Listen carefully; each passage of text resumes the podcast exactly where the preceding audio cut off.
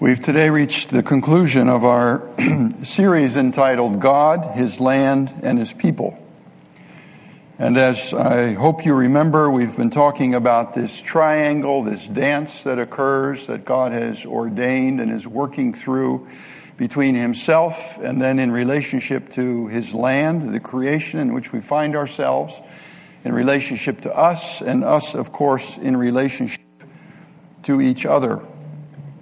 We've talked also a lot in the last weeks about how this dance has been disrupted in almost every kind of way that you can imagine, from occurring within our own personal hearts, as well as out into the world and into the systems of the world in which we find ourselves. We've talked about it being disrupted by, uh, we use a, a word called empire, which kind of covers everything. We've talked about the destruction of the land. Remember, we started with the story of the workers cutting trees to make a, a road in Kentucky.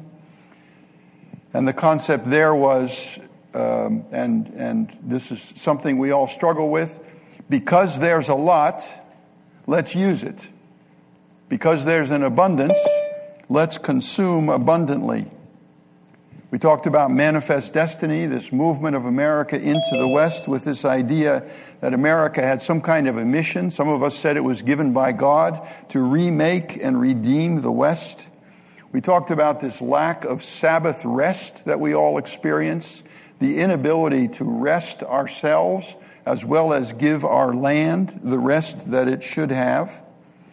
We talked about the colonization of Africa what is the opposite of the kindly use of the land instead turns into exploitation, so that many African lands, including almost all West African lands, are no longer able to feed themselves. We've talked about inequality, economic, racial, and gender inequality.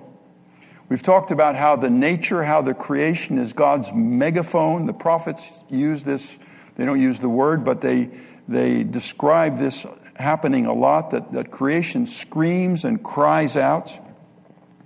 We've talked about sloth as an act of commission, not just an act of omission, not just lying on the couch, but actually undoing God's good work of creation and preservation of the world. And we've talked about idolatry, the thirst for power, the thirst for approval, the thirst for control, the thirst for comfort. And in general, our focus has been on the land. It's been kind of rurally focused. Well, as you know, uh, we live, most of us, in cities. Half the world's population now lives in cities. Nearly two thirds of the world's population will live in cities by 2050. So that's an increase from today of about two and a half billion people, and that will make 6.7 billion people will be living in cities by 2050, which isn't that far away. U.S. cities in 2015, and these figures are probably still about the same, are home to 62, almost 63% of the U.S. population. The landmass of cities comprises about 3% of the land area, but 66, two thirds, 66%, two thirds of our people in America live in cities. So we have to think about cities. And now I quote from Davis's book Scholars often cite the biblical suspicion of cities, and there is some truth to that. No city has an entirely positive reputation among the biblical writers. No capital city, including Jerusalem, escapes prophetic denunciation and predictions of doom. Prophetic judgment on any given city is rendered on the basis of how it treats those under its dominion. Listen carefully to the next sentence. Righteousness and justice are fulfilled when those who have some choice about how power is exercised Remember those who have little or no, no choice.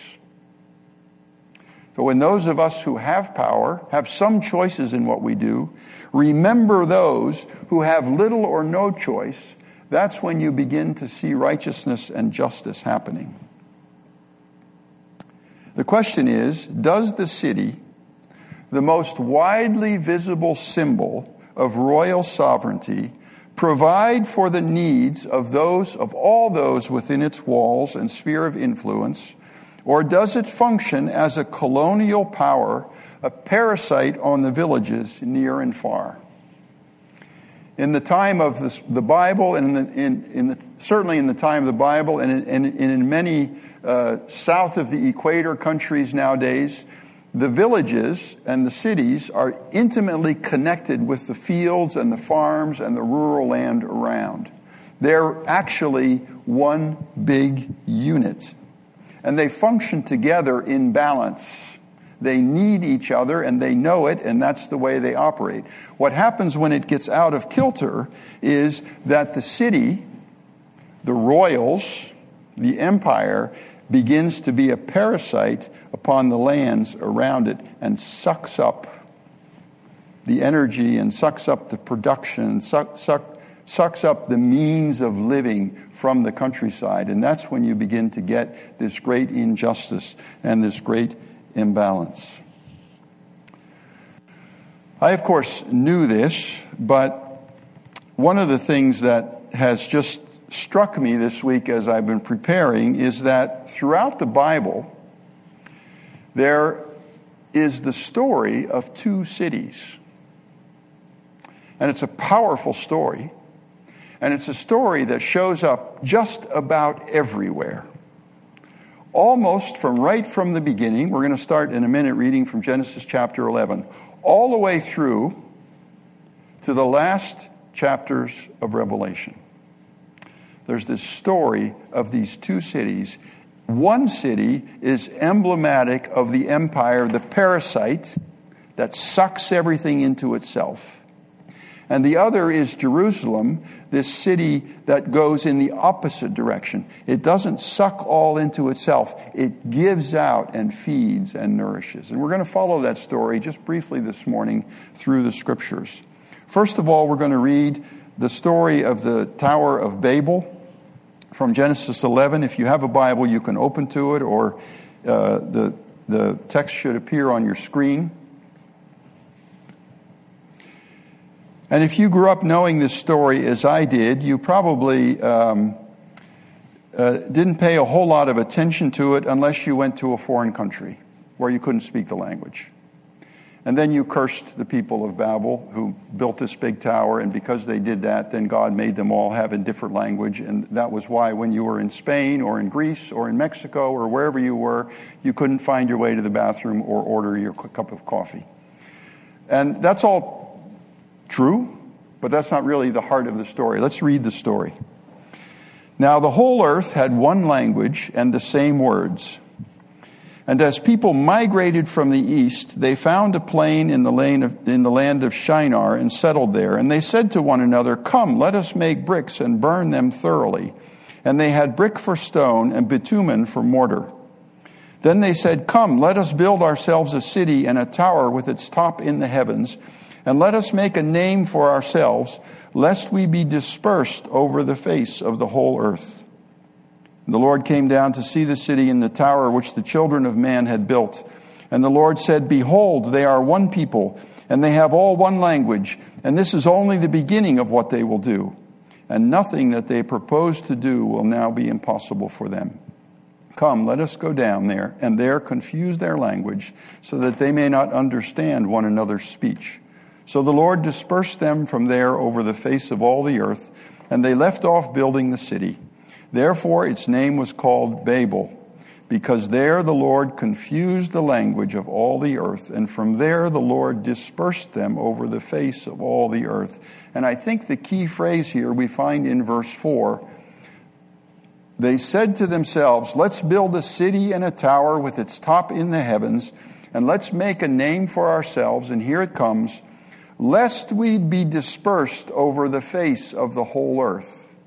In other words, they wanted to say, they wanted to stay as a clump in that place. And there were other problems, of course, that they had pride and worshiping, idol worship and all those kind of things. But the fundamental thing that gave them problems was They were clumped together on this piece of land. And that's, of course, what God did. Once He gave them all these different language, you notice the end of verse 9. From there, the Lord dispersed them over the face of the earth. They wanted to do this direction. God says, No, I want you to go in that direction. That's what the faithful city does. And that's what Jerusalem was intended to do. As, as you read about Jerusalem all through the Old Testament, that's what you read about it. It's this place where God has, God has come to dwell upon the earth, and from Jerusalem out goes this blessing. And I just want to read two verses from the Psalms. One is from Psalm 48, the verses 9 to 11, which should appear on your screen in a second. We have thought on your steadfast love, O God, in the midst of your temple, in the midst of Jerusalem. As your name, O God, so your praise reaches to the ends of the earth. Your right hand is filled with righteousness. Let Mount Zion, that's Jerusalem, be glad. Let the daughters of Judah rejoice because of your judgments. So you see in this verse this movement out, right? Your praise and your righteousness, your justice, fills the ends of the earth. And then Psalm 87, verses 5 and 6. And of Zion it shall be said, This one and that one were born in her. In other words, all the peoples of the world are rooted here in Zion. For the Most High Himself will establish her. The Lord records as He registers the peoples, this one was born there. So all peoples have their identity, their birth certificate, so to speak, in Jerusalem. But they're scattered from out of Jerusalem over all the earth. So you have these two cities uh, Babel or Babel or Babylon. From now on, we'll be calling it Babylon, but it's the same concept, the same word, and Jerusalem. And both of these cities go bad. You remember the story of Babylon, this great empire, and then this great city of Babylon, one of the wonders of the world, that had conquered the world and had came in, come in and taken Jerusalem, captured Jerusalem. And one of the Jewish young men that was taken to uh, Babylon to, to live in Babylon in exile was Daniel. Perhaps you've heard that Daniel in the, in the lion's den and the other stories of Daniel. And Daniel had God's favor and he got the favor of the king and he, he, he, he rose to a high position within the, the kingdom of Babylon. And after King Nebuchadnezzar died, his son Belshazzar became king. And Babylon was in this process of doing what the Tower of Babel was doing, sucking up all of the resources of the world, the known world at that time, into itself. And God said, I've had enough of this. So remember in Daniel chapter 5, there was this big party that Belshazzar threw. Think of some ball in the White House or a ball in, the, in Buckingham Palace in London or something like that. And it was as opulent and as rich and as luxurious as it could possibly be. And it was designed to show the power of the empire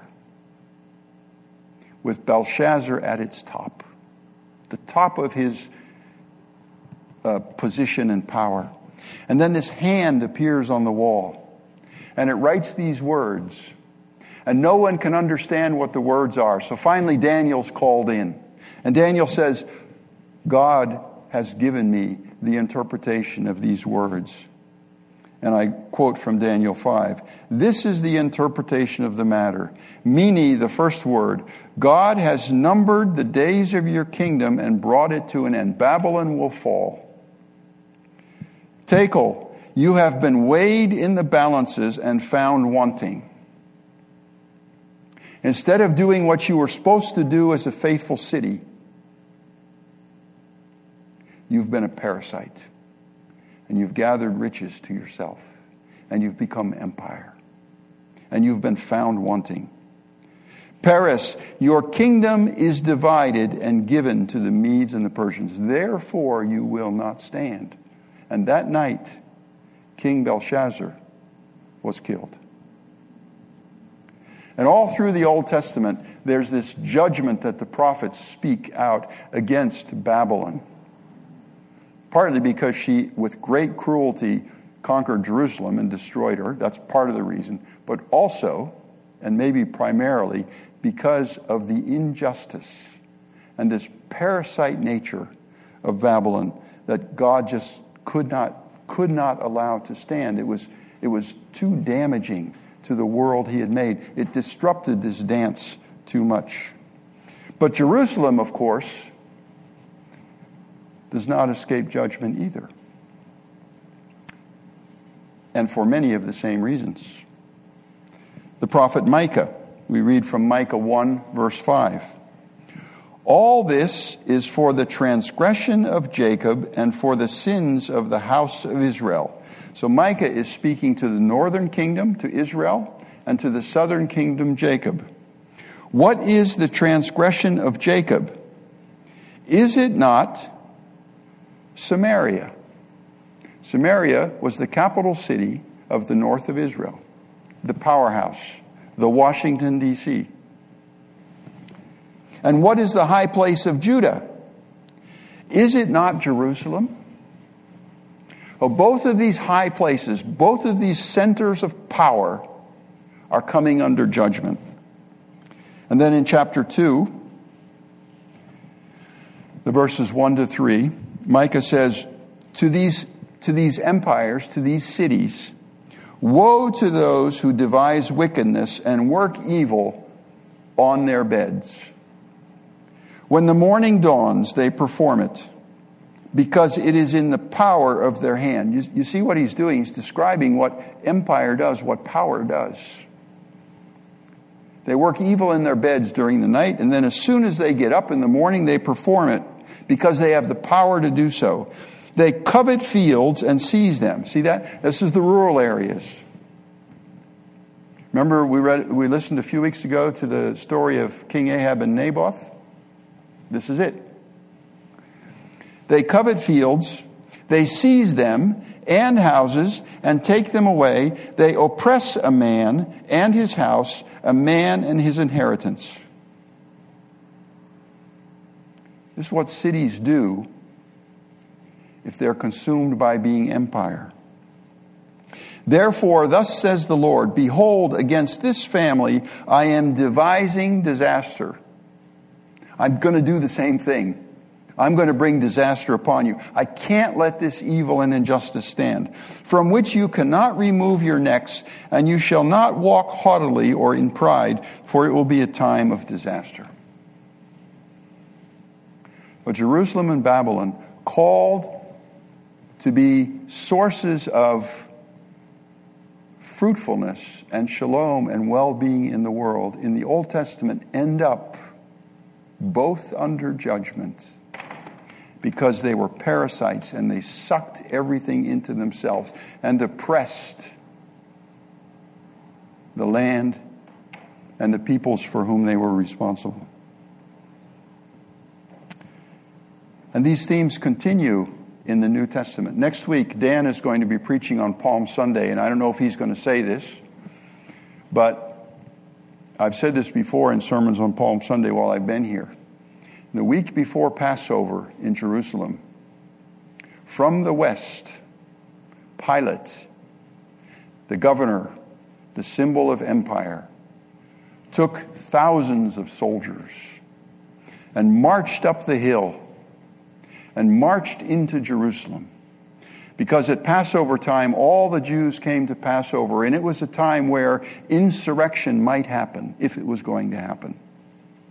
And Pilate believed that he needed to show up with all the power of empire in order to suppress the possible insurrection and rebellion of the oppressed peoples.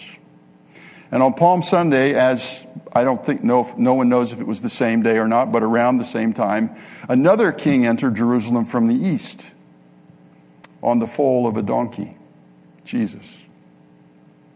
And so you see these two these two powers coming together and clashing.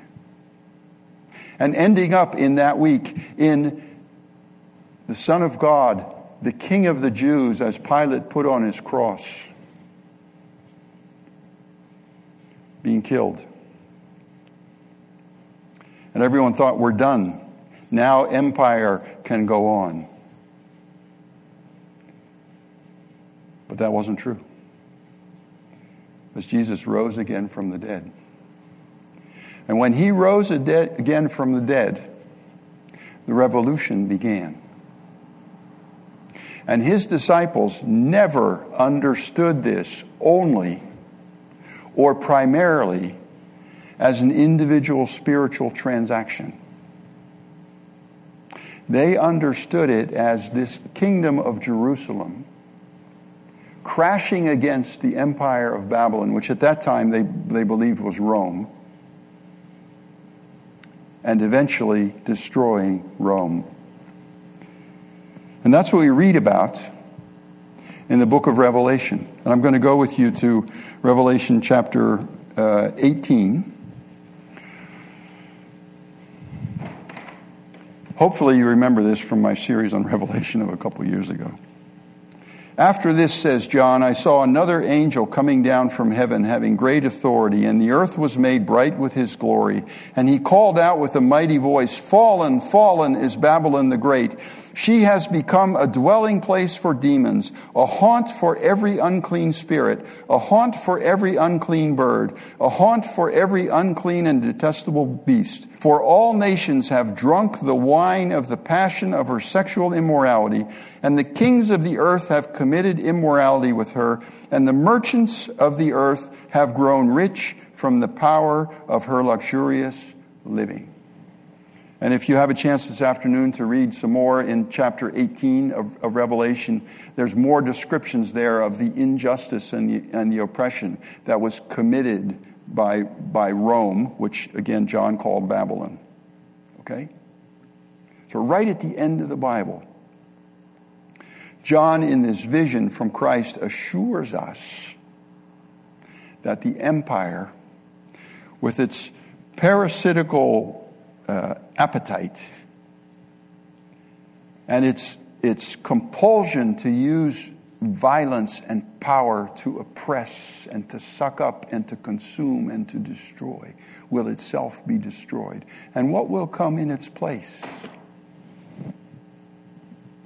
Revelation 21, 1 to 4.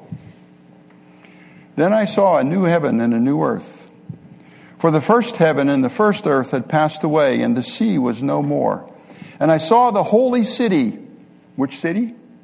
Jerusalem. Isn't that weird?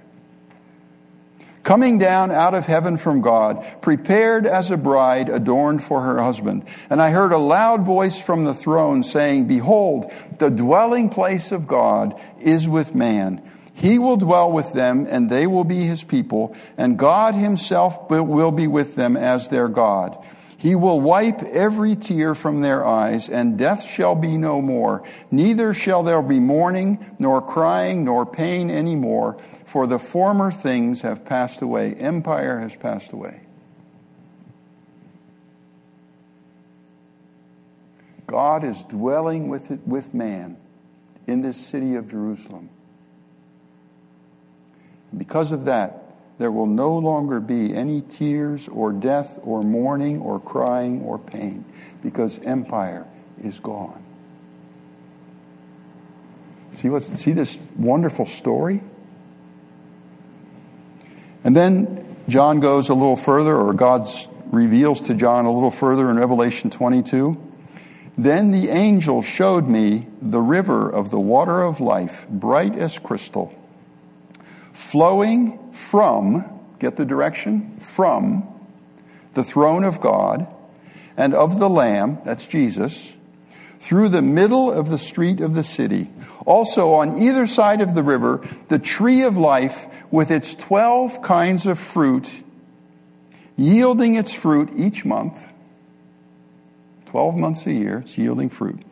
The leaves of the tree were what? for the healing of the nations. What's the direction? This is the direction. No longer will there be anything accursed. No longer will there be anything accursed, but the throne of God and the, of the Lamb will be in it, and his servants will worship him. So out of this city is flowing to the whole world this river that's feeding these trees with their fruit every year, every month, for the healing of the nations. In conclusion today, and in conclusion of this whole series, I would like to challenge you a little bit. I'm going to take a little bit of a risk here. In a, in a couple seconds, I'm going to show a tweet. This tweet was part of a blog that was written by Scott M. Coley, who holds a PhD in philosophy from Purdue University and teaches now at Mount St. Mary's University. The blog, if you want to look it up, is called Faith, Philosophy, and Politics. And I'd like to put up a tweet, and I'm going to tell you from beforehand that this tweet may shock you a little bit. Well, in that sense, I'm taking a little bit of a risk. I realize that one tweet of 140 or was it 280 characters can't tell a whole story. And I realize there is nuance, that our story as individuals, our stories as individuals, and our story as a country is multifaceted. And I understand also that there's a difference between what we as individuals do and want to do and what our culture, our history, our society, our, our political structures do. So there's all kinds of nuance you can bring here. But I do want to confront you as we close this series with a real choice that we have in our lives. Take a look at this tweet. What if America is just like all of the other empires? What if America's power and wealth are not a mark of divine favor, but a byproduct of empire building? What if? What direction is your life taking? The force of your life, the reason why you do things. Is it parasitical? Is it drawing to yourself? Is it making yourself great? Or is it moving this direction to heal the nations? And I'm asking that question about every level.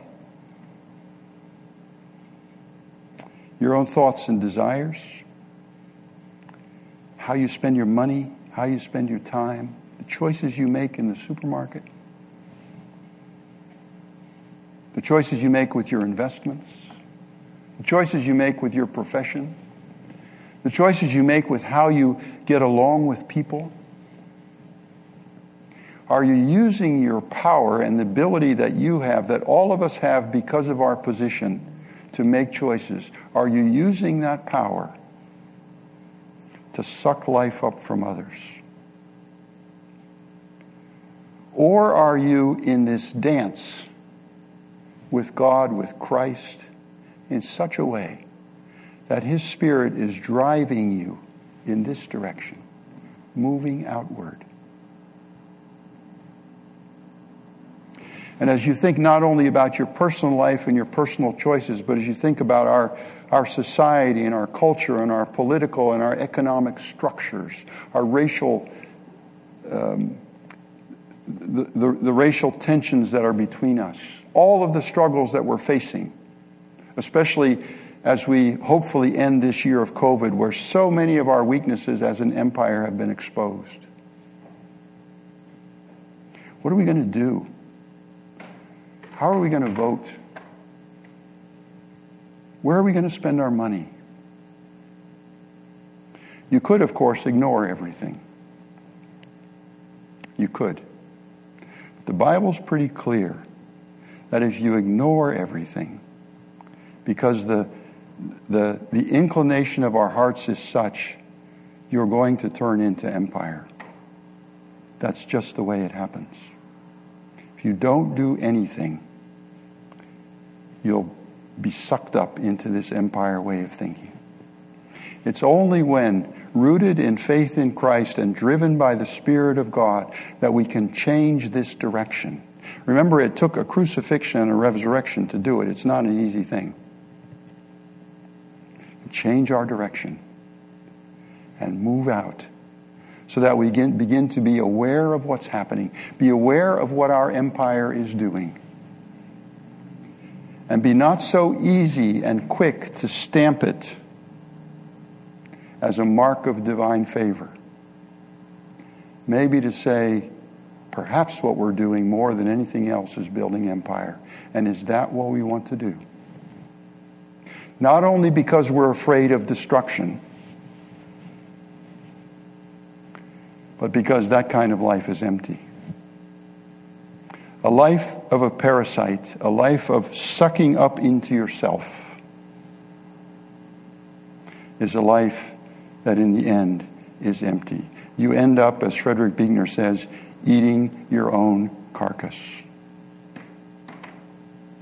A life that's fulfilling the life that gives you a reason to get up in the morning is a life that goes in the other direction. It flows from out of the throne of Christ that's in your heart. And it begins to water and to feed the nations and is to their healing. And that's what this whole series has been about to try to see these themes in the scriptures and invite me and invite you as individuals, to invite us as family units, to invite us as a Trinity community to think about what we can do to join this dance. And as we join this dance, be bringing, by the grace of God, healing to the nations. And I would really like to encourage you to actually think concretely about these things. Not just go away and oh, that was a good sermon, or that was interesting, or fine, now let's move on. What needs to change in your life so that you can move from being a content inhabitant of the city of Babel or Babylon to a joyful and thankful and fruitful inhabitant of the city of Jerusalem? Because that's the place where I think we all, in our heart of hearts, want to be.